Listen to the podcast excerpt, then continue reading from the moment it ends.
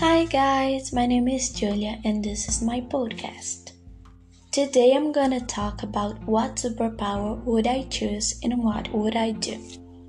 If I could choose any superpower, I would choose the power to help the environment.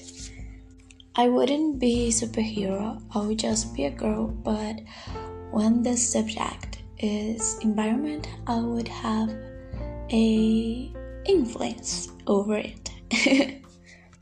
The biggest part of the world would opt for solar energy, and the agro industry would use more sustainable ways, and they would reuse the larger amount of water that is now wasted.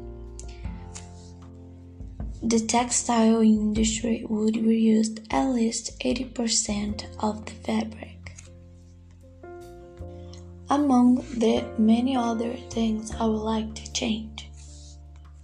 I don't know if I would invent something, but for sure my actions would help basically everyone, because we depend on nature to survive. I hope my actions last for a long time, but they are depend on other people to last.